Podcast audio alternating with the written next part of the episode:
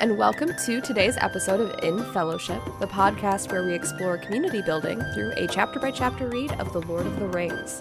My name is Anna. And my name is Ellen. And in today's episode, we are discussing Book 6, Chapter 8 The Scouring of the Shire, exploring authority and community. Anna, guess what? Uh, what? this is my favorite chapter. well, good. It's about time you had one because we know all of them are mine. I know. I was thinking about that as I was reading it. I'm like, I think this is actually my favorite chapter. I just mm-hmm. enjoy it so much. The problems are smaller. We resolve mm-hmm. them with one chapter. like Right. It's just it's homey. It feels sort of like a fever dream. I mm-hmm. really enjoy it. it is a little bit of like a mad lib of what mm-hmm. could have been happening in the Shire while our our friends were away. Mm-hmm.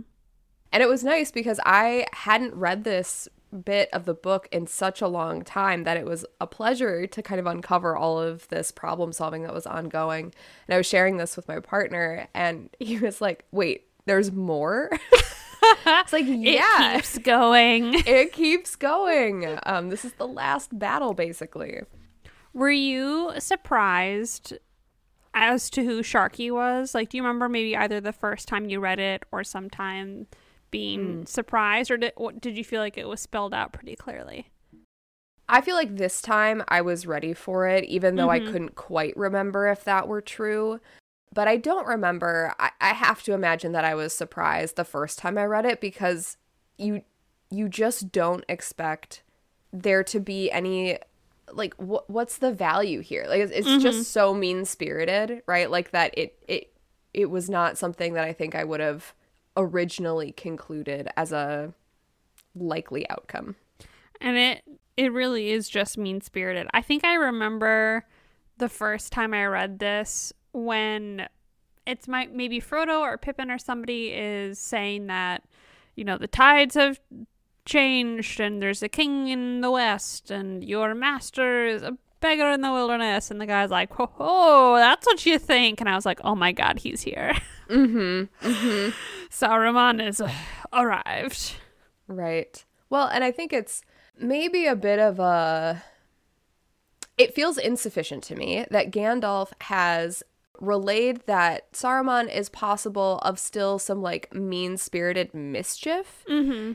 And I feel like that's a gross mischaracterization yes. of the havoc he has wreaked. yeah, this is not mischievous. Yeah, uh, hobbits lose their lives. Like, I really feel like that's a bit unfair to be like, ah, just some lighthearted mischief. mm-hmm. But you got it. Don't worry. Yeah, you got it. Like, don't, it, it'll be fine. People mm-hmm. are going to die, and they'll be your friends and neighbors. But good luck. Bye. Good luck. You can manage it. mm-hmm. I'm so proud of you as he fades into the in fades into the hedge, basically. Yeah.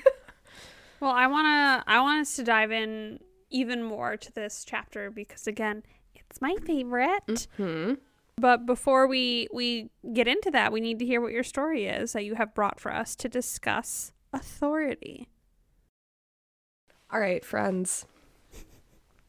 Here, there are some caveats as we get started here. We know me to mm-hmm. be a pretty nerdy, I would say even narc level energy in high school. So the story I'm about to tell you is a very different view of me and I just don't want us to to think that this is my whole personality. I was I was waiting for a safety monitor story. it is not that. Okay.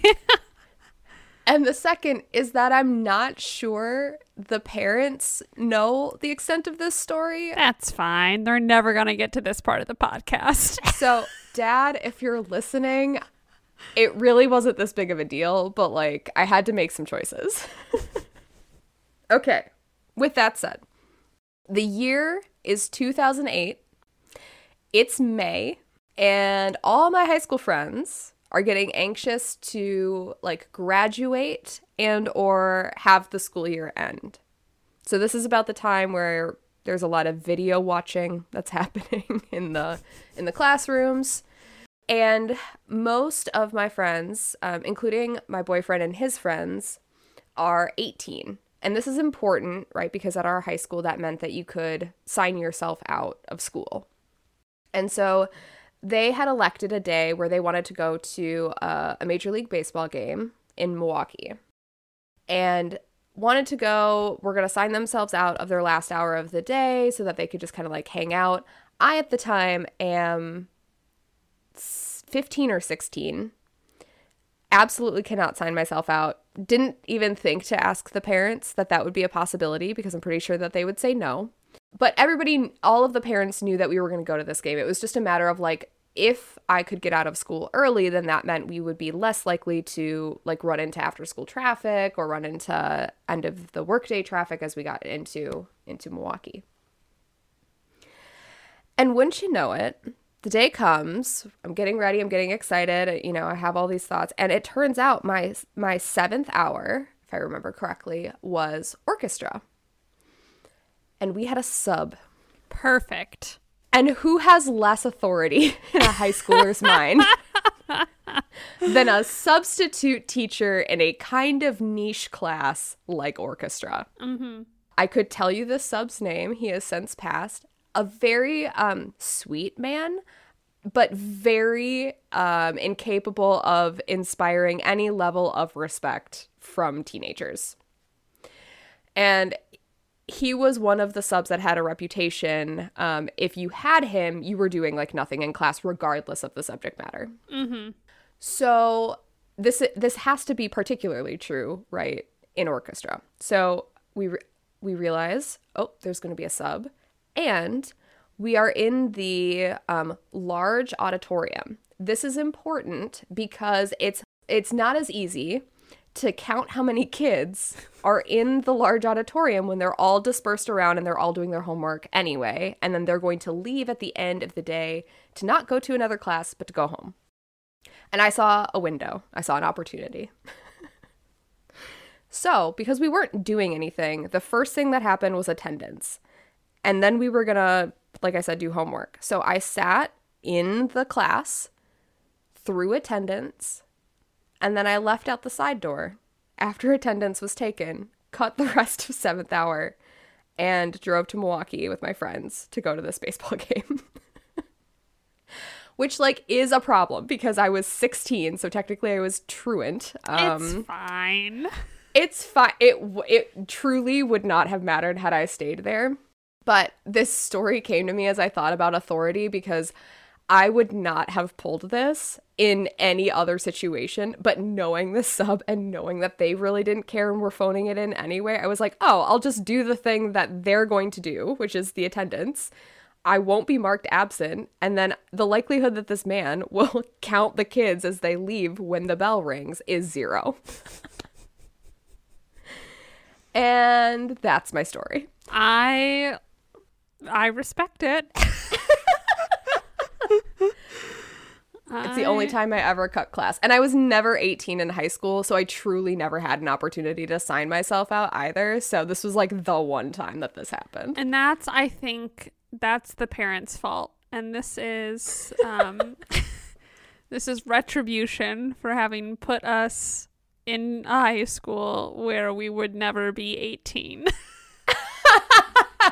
Is that is that how we're characterizing it? yeah, I I'll die on that hill. Well, I mean, we could have been in a grade lower each of us Exactly. we were. Um, but I I would have lost my mind if I were in if I were in a younger grade, I think. It would have been I w- fine. Um, I I 100% feel.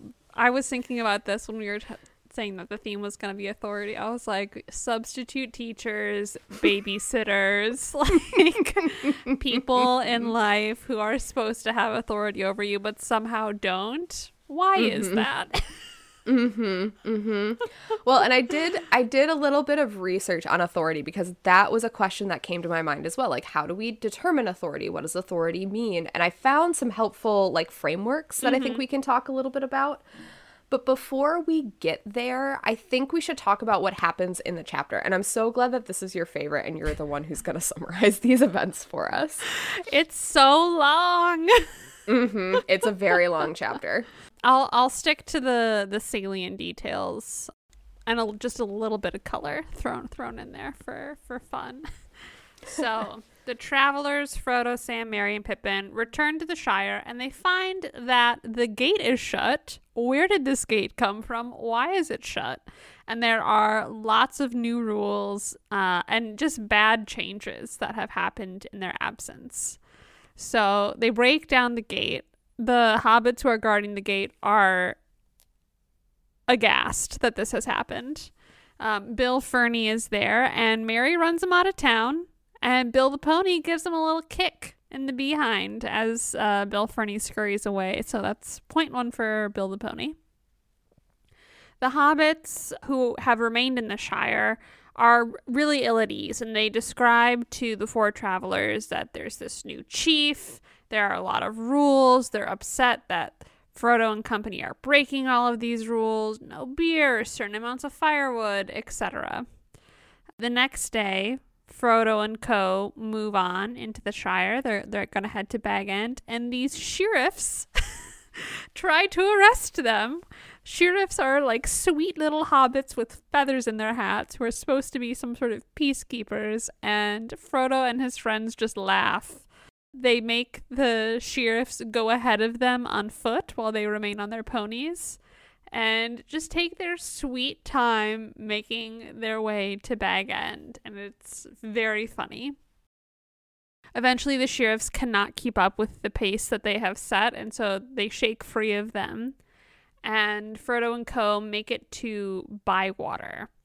This is where they take on their first true gang of ruffians. These are men who have moved into the Shire uh, under the the chief, and these men are just not equipped to take on the book says quote fearless hobbits with bright swords and grim faces.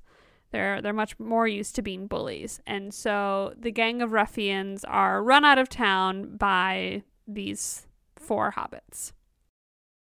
Fresh from this victory Merry convinces Frodo, Pippin, and Sam that what we're going to do now is we're going to raise the Shire up against the ruffians. We're going to fight back. We're going to kick them all out. And he uses the Horn of Gondor to rally them. And the fear, fire, foes cry that you might remember from a chapter we read in book one, A Knife in the Dark. So we now know that this is like the standard cry that the hobbits use. So everyone gathers after hearing this cry, including uh, one of the key players, Farmer Cotton. And Pippin scampers off to Buckland to gather the Tooks, which are his people and have been really fighting back against these ruffians the whole time. So, a uh, parcel of ruffians come up the road, maybe like 12 or so of them. They are defeated by the hobbits. And then the hobbits spend the night catching up on Shire news at Farmer Cotton's house and really just hear about all of the horrible things that have been happening while they were gone. The next morning, there are a hundred ruffians, and this is the famed Battle of Bywater. Uh, Merry's amazing strategic mind and Pippin's bravery is no match for these big men, and the hobbits are successful. Although, as we chatted a little bit about at the beginning, there is loss of life both from the ruffians and sadly from the hobbits. Fresh from this victory, Frodo and co head on up to Bag End to go deal with the chief, and tragically, the party tree has been cut down. Sam cries, I cry. We're all really sad about the party tree. So they make it to Bag End. It's gross, it's dark, it smells bad. Where's Lotho? And then surprise! So they turn around and standing in the door is Saruman, who is Sharky. And they run him out of town. So Frodo shows mercy and is like, you know, we're all here. There's more of us than you. You have to leave. Saruman is like, yes, we'll go. And then tries to stab Frodo.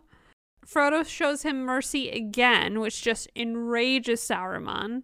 He's mean to Wormtongue, and he's like, fine, Worm and I are going to leave. And Wormtongue kind of loses his cool after being bullied by Saruman for so long. Kills Saruman, and as Wormtongue is running away, the hobbits shoot him down.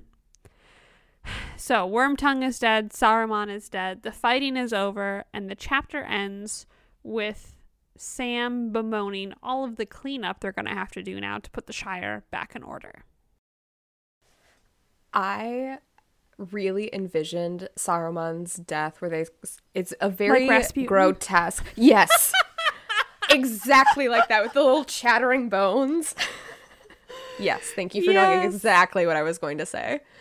So I was right there with you, Anna. The way he like shrivels up and there's like a spirit of him that floats away. Mm-hmm. And just so we're all on the same page, we are talking about the classic 1997 animated film Anastasia Yes.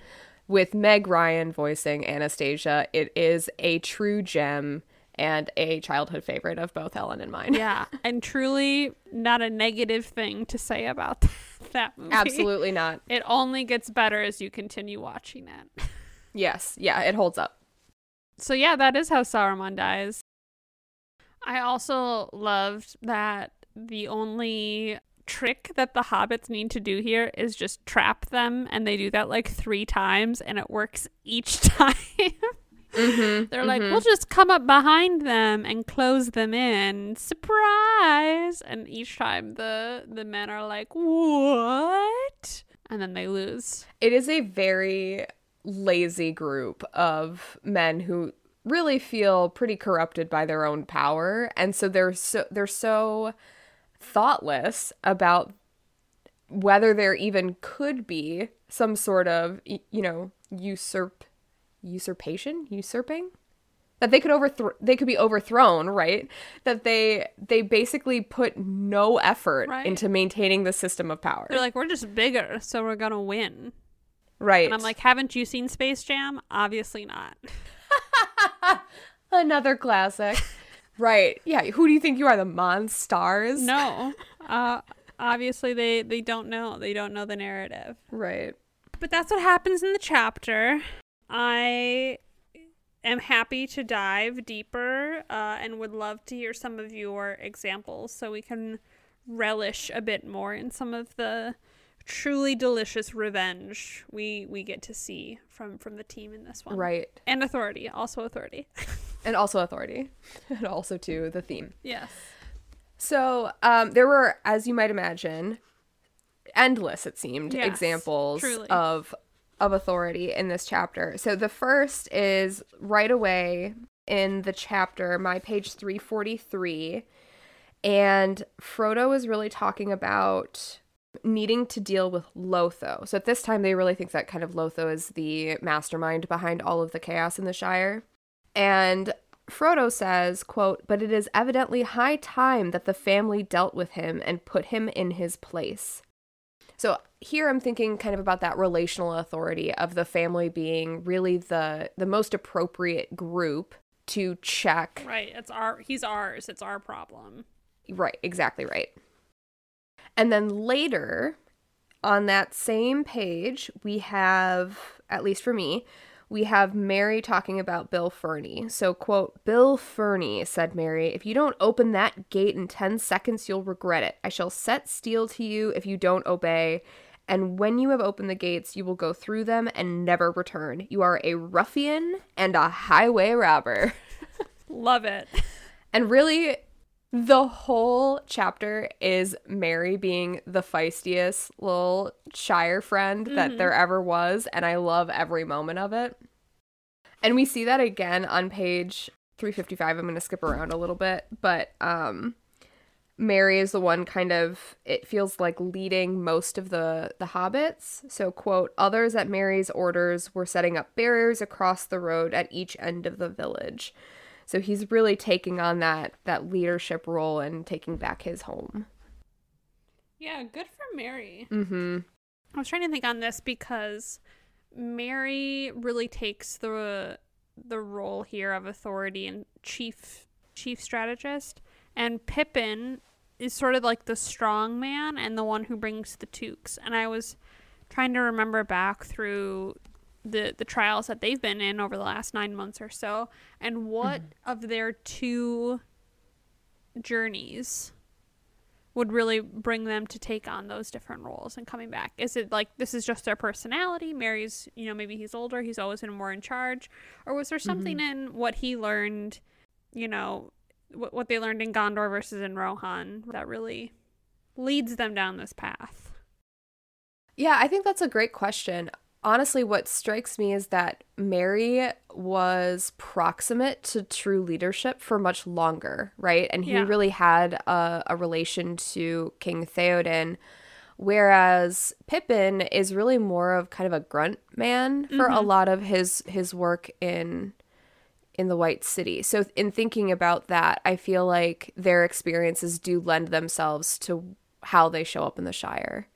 Yeah, I think that's I think that's right. And Theoden was just, uh, he was so nice to Merry and mm-hmm. probably got a bit more of mentoring and good examples shown to him than Pippin, who right was he was struggling a bit out there. Drama Denny. Right. And Pippin is Pippin is really kind of left to his own devices mm-hmm. as well. And so I feel like he does lose a little bit of that pairing of strength and leadership, the strategy of leadership. Whereas I would have to imagine that Merry is getting that either directly because, as you say, Theoden is directly mentoring him, or he's getting it indirectly as Theoden is giving orders to, you know, the folks around him and mm-hmm. his Thingol, right? Trying to figure out what all they're going to do in supporting Gondor. The Eorlingas. That's right. Okay, so let's see. Coming back to our examples, as you noted on my page 346, we have our sheriffs who look very silly in asserting their authority. So, yes. quote, sheriffs with staves in their hands and feathers in their caps, looking both important and rather scared. and I like that quote. But I think you know, to me, the sheriffs in this regard feel the most like a substitute teacher to yes. harken back to our original, where it's like you have almost no authority, but it's kind of benign, absent any real abuse of power, right? Like you're just kind of like, oh, okay, that's cute that you're trying yeah. this. Um, we're gonna we're gonna not listen to you, but and like some of them don't really want to be there which is also right. feels relatable to the substitute teacher thing. Yes, yes, absolutely. Like, none of us love this setup. yeah. Everyone's just a little bit uncomfortable trying to play these roles, so let's just not. yeah, we'll just agree to leave each other alone for the time being. right, this is basically a free period. Please do your homework, and mm-hmm. if there isn't any arguments, we'll be fine. Mm-hmm. The next example that I saw is on my page 351 where Pippin kind of loses it in such an excellent way and says, quote, I am a messenger of the king, he said. You are speaking to the king's friend and one of the most renowned in all the lands of the West. You are a ruffian and a fool. And I really liked seeing Pippin step into his own authority here and recognizing, like, yeah, I used to be kind of a goofy goober, but now I I know my own worth. I am associated with actual authority and power. Uh check yourself before you Is this when yourself. he snaps in his finger and calls Frodo a cockawhoop? Yes. and Pippin's like, "You don't know who you're talking to." Right. That's exactly right. yeah, that was a good one. Uh, and it is nice to see Pippin take the mantle now of Aragorn. It's like, yeah, mm-hmm. you're right. I wasn't proud to be serving Denethor, but now I'm very proud to have the be a, be a knight of Gondor and have the white tree and all of that. We're, we've got a good mm-hmm. leader up there. We've got a good leader. So that brings us to Frodo, right? Who has quite a few examples of providing some real authority, but there are two that I thought kind of were in nice relation to one another. One on page uh, 352. So Frodo is providing examples of, or really kind of setting a framework, probably is better said, of how he wants those who are rising up to take back the Shire, how he thinks that they should interact with the men who have who have overrun it. So quote, "Fight," said Frodo. Well, I suppose it may come to that, but remember, there is to be no slaying of hobbits, not even if they have gone over to the other side. Really gone over, I mean, not just obeying ruffians' orders because they are frightened. And then he kind of says the same or, or, or relays that same idea on page 357 Quote, All the same, said Frodo to those who stood near, I wish for no killing, not even of the ruffians, unless it must be done to prevent them from hurting hobbits. Mm-hmm. And I, I feel here that Frodo is really. He has seen enough violence and experienced enough evil for, you know, many lifetimes that he's really pretty grounded here in saying, like, yep, we're taking back the Shire, but culturally, um, socially, it's really important that we uphold this idea that no hobbit has ever killed another on Shire grounds in like ever, if not a really, really long time. And we're not about to start it now because that just sets us up for such a crappy way to kind of come back home. Yeah, we're not going to devolve. Right, right. We we can't we cannot let th- this influence change who we are in relation to one another. And I just really appreciated that because I feel like it's a nice complement to the strength and to the strategy that Pippin and Merry are providing. Yeah, I think Frodo's authority in this chapter is much more quiet and perhaps regal, mm-hmm. if we wanted mm-hmm. to use that word, than the authority that the other hobbits are are showing. Even though he's not the loudest, he is still sort of the authority of that of those 3 mm-hmm. They have their own strengths and their own things that they're gonna play and and come through, but all three of them, and then the rest of the hobbits by example, really acknowledge Frodo's sort of qu- quiet authority that he's bringing in here. Mm-hmm. And I think that is, um, and we'll talk about it a little bit later too, but there's just such a nice contrast in that to Saruman's, you know, quote unquote authority as well mm-hmm. that uh, I want to get us to. But there are a couple of examples between between here and there. So um, on my page 360, um, Frodo and Farmer Cotton are talking, and they are um, talking about Lotho, or Pimple, as they call him, which I thought was really funny. So, quote, It all began with Pimple, as we call him, said Farmer Cotton, and it began as soon as you'd gone off, Mr. Frodo. He'd funny ideas, had Pimple. Seems he wanted to own everything himself and then order other folk about. It soon came out that he already did own a sight more than was good for him, and he was always grabbing more though where he got the money was a mystery. So again, I think we have this this contrast of um, a power grab mm-hmm. versus like actual consenting authority. It's interesting that he was able to make that just with money. mm-hmm. Like he didn't have mm-hmm. anything that really made people want to follow him. He was just had the most things and could sort of muscle himself into that role without having mm-hmm. the the community buy-in. Right. And then the other example that I have before we get to Saruman is on page 365. So they're talking about um, the Battle of the Bywater, the last battle fought in the Shire. Quote, in consequence, though it happily cost very few lives, it has a chapter to itself in the Red Book, and the names of all those who took part were made into a roll and learned by heart by Shire historians. And I liked this idea of authority impacting the stories we tell and who contributes to our historical understanding of things. And so it's nice that while the Shire has been so overlooked, it seems like by the rest of Middle Earth up until this point, there's a much more concerted effort that if there are historians both internally and externally, they're learning about their stories through the perspective of those who were there. Yeah. And that's not something that we always get. So it's nice that the hobbits are getting it here. Yeah, Exactly. And then my last example, as previewed, is Frodo to Saruman on my page 369. There's just such an excellent exchange. This is so good. But there are a couple of quotes that kind of stand out. So Saruman's like being a bit of a drama king and saying all kinds of things about, you know, staining the Shire, etc. And Frodo's very calm and responding to him and both um, saying to the hobbits that, you know, he doesn't have any power here, and then says to Saruman, quote, Go, Saruman, by the speediest way. Saruman is, you know, as you noted, sort of still belittling Wormtongue. And Sam, after Saruman attempts to stab Frodo, is really upset and flies towards Saruman. And Frodo again says, No, Sam, said Frodo, do not kill him even now, for he has not hurt me. And in any case, I do not wish him to be slain in this evil mood. He was great once, of a noble kind that we should not dare to raise our hands against. He is fallen, and his cure is beyond us, but I would still spare him in the hope that he may find it.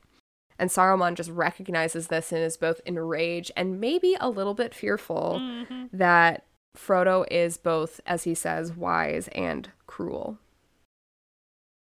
And then he extends that same mercy to Wormtongue, and Wormtongue is just he's he's had too much trauma and too little healing for him to be able to accept that kind of goodness. Mm-hmm. Um, but it's a nice it's a nice juxtaposition again of Frodo's authority, true authority, consenting authority from his community, and Saruman's real just gross power grab. And I wonder if Wormtongue had heard that offer without Saruman being there. Mm-hmm. If he would have taken it, I don't know he's like too under the spell that Saruman has put on him. Yeah, we I think Wormtongue I think it is succinct to say that Wormtongue accepts the treatment he thinks he deserves and if you make or elect that kind of relationship enough times, it would take someone much smarter and much more skillful than I to bring someone back to being able to see and recognize and accept mercy right? Because that that kind of goes against all that you've accepted up until a point and there would be cognitive dissonance i have to imagine in doing that. So you brought up that saruman says that frodo is cruel. Mm-hmm.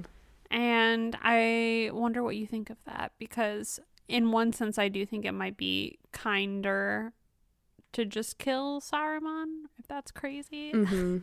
But in Saruman's mind, I feel like it's it would he would prefer to go out with like a righteous death in his mind than have to wander mm-hmm. and like be under the the mercy and the forgiveness that Frodo offered him.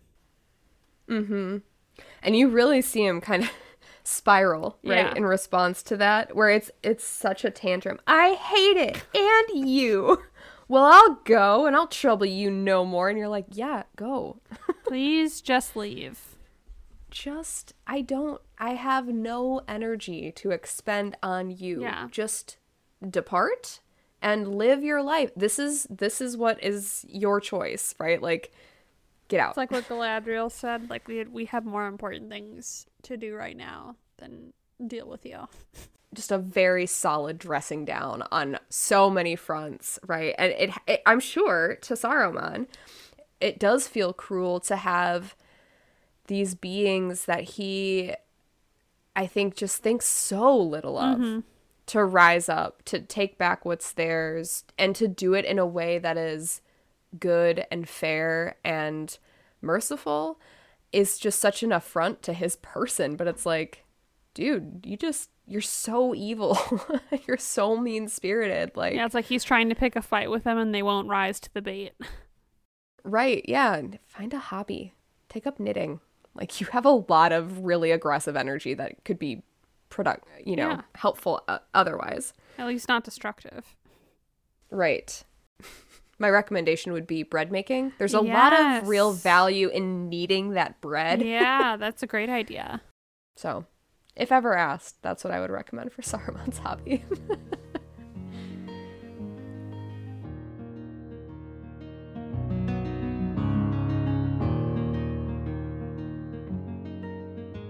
those are my examples. Again, the, the chapter was basically one large side by side comparison of what it looks like to have, I think, consenting community buy in to someone who is authoritative and who can recognize the sort of nuance of being in community with that kind of authority mm-hmm. versus a basically a coup which is just about power and maybe not at all about authority yeah Yes. Oh, that's a good line that you've drawn. I did lots of reading on this topic, but um, I think we can talk about that more on the action item. Well, I really enjoyed the examples that you brought through. So many of those were favorite parts of the chapter because we get to see the hobbits do a little little gentle revenge um, on Mhm. on people who really deserved it after all of the chaos and despair that they brought to these kind, hardworking hobbits while they'd been gone. Absolutely. Should we transition then to our talking with Tolkien? Yes, let's. Okay, I had two notable quotes to bring. Mm-hmm. Mm-hmm. My first is on page 307. And this is when the head sheriff is telling Pippin that you're breaking arrest and I won't be answerable for what happens when you do this. And Pippin responds, We shall break a good many things yet and not ask you to answer, said Pippin. Good luck to you. Mm-hmm. I just thought that was a good little set down from Pippin. Like, oh, just wait till you see what we get up to next. Right. Yeah, I like that part too. And then my other one was, which I left out of the um the recap, but Sam gets to talk to Rosie again, which is very exciting for him. And when he goes to visit with Rosie while all the ruffians are coming up, and she says, Well, be off with you. If you've been looking after Mr. Frodo all this while, what do you want to leave him for as soon as things look dangerous? This was too much for Sam. It needed a week's answer or none. Mm-hmm. That's on my page 312 and I love the it, it, I just it I need a week to answer this or I cannot engage with what you've just said to me. That is very relatable. yeah, and so he chooses none and he runs off and goes to help Mr. Frodo and all is well. Mm-hmm. I also like. I feel like there's kind of a an understanding between Merry, Pippin, Frodo, and Sam about Sam being like, "Oh, I'll, I'll go see Farmer Cotton," um, Uh-huh. and they're all like, "Uh huh, sure," because he's been such a stout friend and it has nothing to do with his cute little daughter. Uh-huh. and uh, when Cotton's like, Sam's asking, well, what about Rosie and Mrs. Cotton? And he's like, they're inside. You can go check on them if you want. And basically, Yeah. like, gives a little, little wink. And I love that Rosie's like, I have been waiting for you here since the spring. You really didn't hurry back, did you? Right. Perhaps not, said Sam, abashed, but I'm hurrying Oh. now. It's just such a nice, That's very sweet. awkward, cute little moment. Yeah, we love them. We love Rosie and Sam. Um, those are my quotes. Which quotes did you bring? Well, I also had the quote about Pippin dressing down the lead sheriff, so I'm glad that you brought that up because it's hilarious. Great. And then on my page 353, I really enjoyed the conversation with Tom Cotton um, and and Merry and kind of all of that. But Merry in particular has this quote quote, but Shire folk have been so comfortable so long they don't know what to do. They just want a match though, and they'll go up and fire. Mm, mm-hmm. and I I really liked that. And also I think a notable mention would be Tom Cotton being like I've been itching for a fight. Which I thought was truly just hilarious. Like, I've been waiting for this for a year. Let's go. Let's go. Which is incredible. Mhm. Um, and then I think, as we talked about, the description of Saruman's death. So on my page, page 370, and it's just such a good little, it's just such a good little description. And again, it really harkened back to my view of Anastasia, but quote, to the dismay of those that stood by about the body of Saruman, a gray mist gathered, and rising slowly to a great height, like smoke from a fire, as a pale, shrouded figure it loomed over the hill. For a moment it wavered, looking to the west, but out of the west came a cold wind, and it bent away and with a sigh dissolved into nothing. And then it, it goes on to be a bit more grotesque. But I just I really like this description. I thought it was such an a fitting end mm-hmm. for such an unhappy man. With a sigh devolved into nothing. Right. That's right. And I I agree. I feel like that was a fitting end to he just was so mean at the end. And for Mhm. somehow that's worse than like the actual evil of Sauron. It's like how sometimes I think Umbridge is worse than Voldemort. It's like that small, petty meanness. Maybe it's because it's something Mhm. that you experience more in the day to day and it just really, you know, picks at you. But I'm like, you didn't you didn't have to do any of this. No Mhm. gain. Right. When it feels much more, I think in both of those situations, it feels much more intimate. Yeah. Like the evil is just this loom large across the world, and, and it feels a little hard to sometimes get our arms around that. But that spite that happens person to person, mm-hmm. right, just feels so much more like you are doing this because you don't like me, not because you want to like subjugate a world Right. but because you are trying to undermine my comfort. And, I'm offended. And I am affronted Mm-hmm. by this, good sir. Yeah. Well, it's it's such a joy to f- truly finally be done with the fighting in this book. It's over. Mm-hmm. How sad that I ended literally at Frodo's doorstep, but somehow also fitting. Well, shall we now then go to the action item that you have brought for us today to, to finish up this episode? Yes. So I was doing a bunch of reading about authority because I was really interested in this concept. And I had come across uh, some information, some a theory, basically by Max Weber, who is a sociologist, and kind of thinking about the three kinds of authority. So one being like a, a legislative authority, one being a charismatic authority, and one being a hi- hierarchical authority. And I was really intrigued by this concept, but I came across another paper that talks about group held values as legitimate domination, a critique of Weber's typology of authority in an intentional community.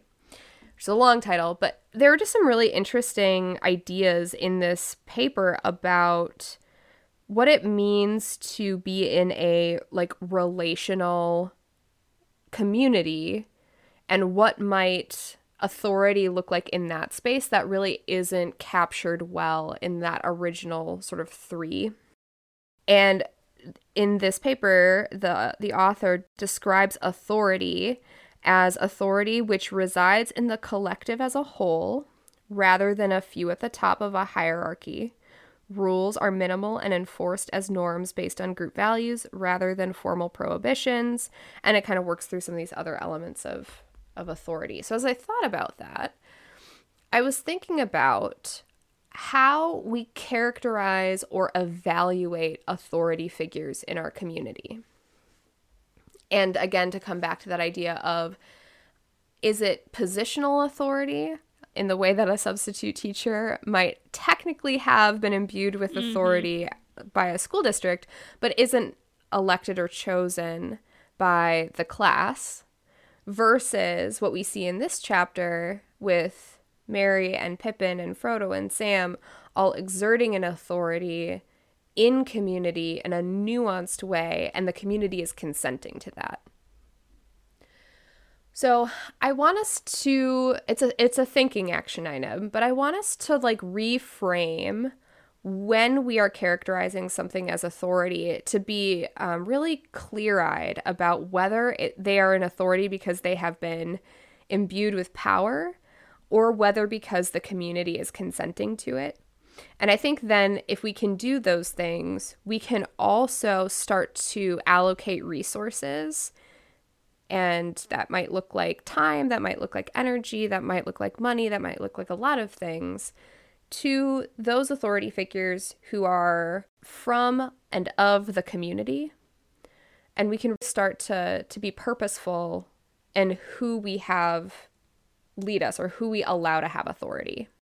So basically you're you're asking us to be more aware of who has authority structurally in communities Mhm. And if it's not aligning with that community's values looking at who who would who is actually being chosen by the community as an authority figure Right. Exactly. This is making me think of. I mean, most things make me think of Harry Potter, but With very little prompting, I thought about Harry Potter. but this is making me think of Harry Potter.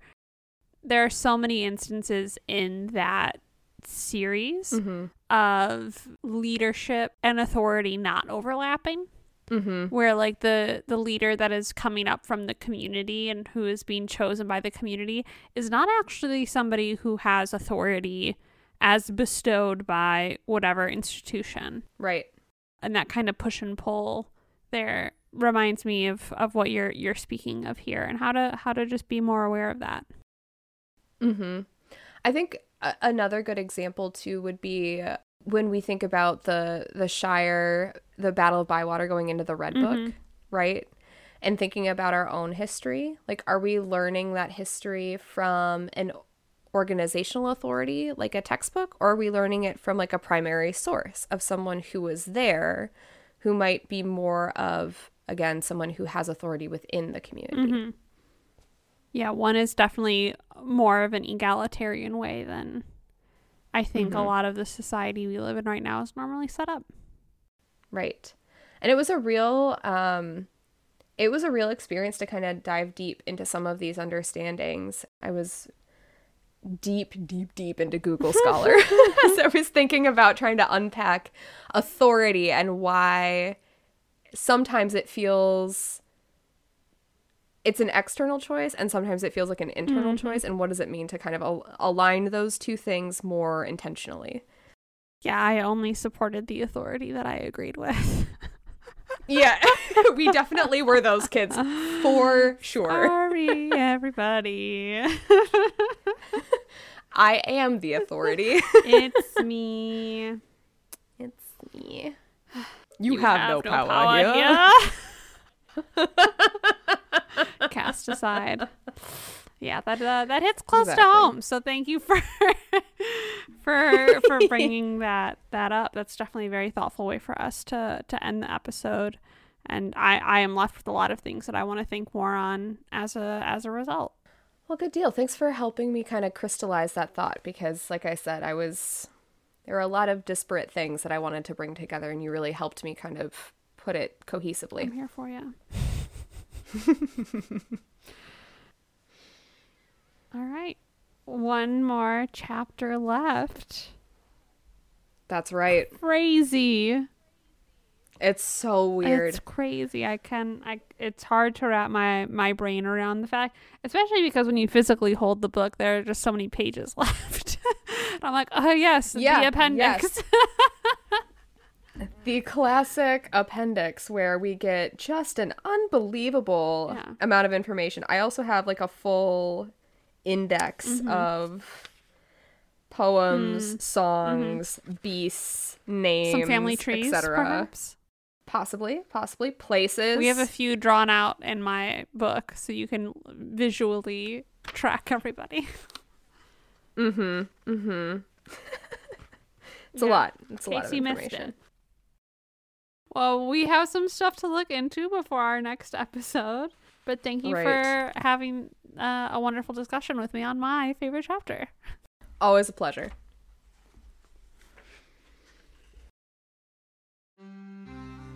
Today's podcast was brought to you by Sharku. You keep using that name, and I do not think it means what you think it means. Our music is by Robert Zahn and Simon Dom. If you have thoughts on today's episode or homework assignment, send us a voicemail or email at infellowshippodcast at gmail.com. You can leave us a review on Apple Podcasts or wherever you listen to podcasts. Remember to take care of your community, stay hydrated, and thank you for joining us today in Fellowship.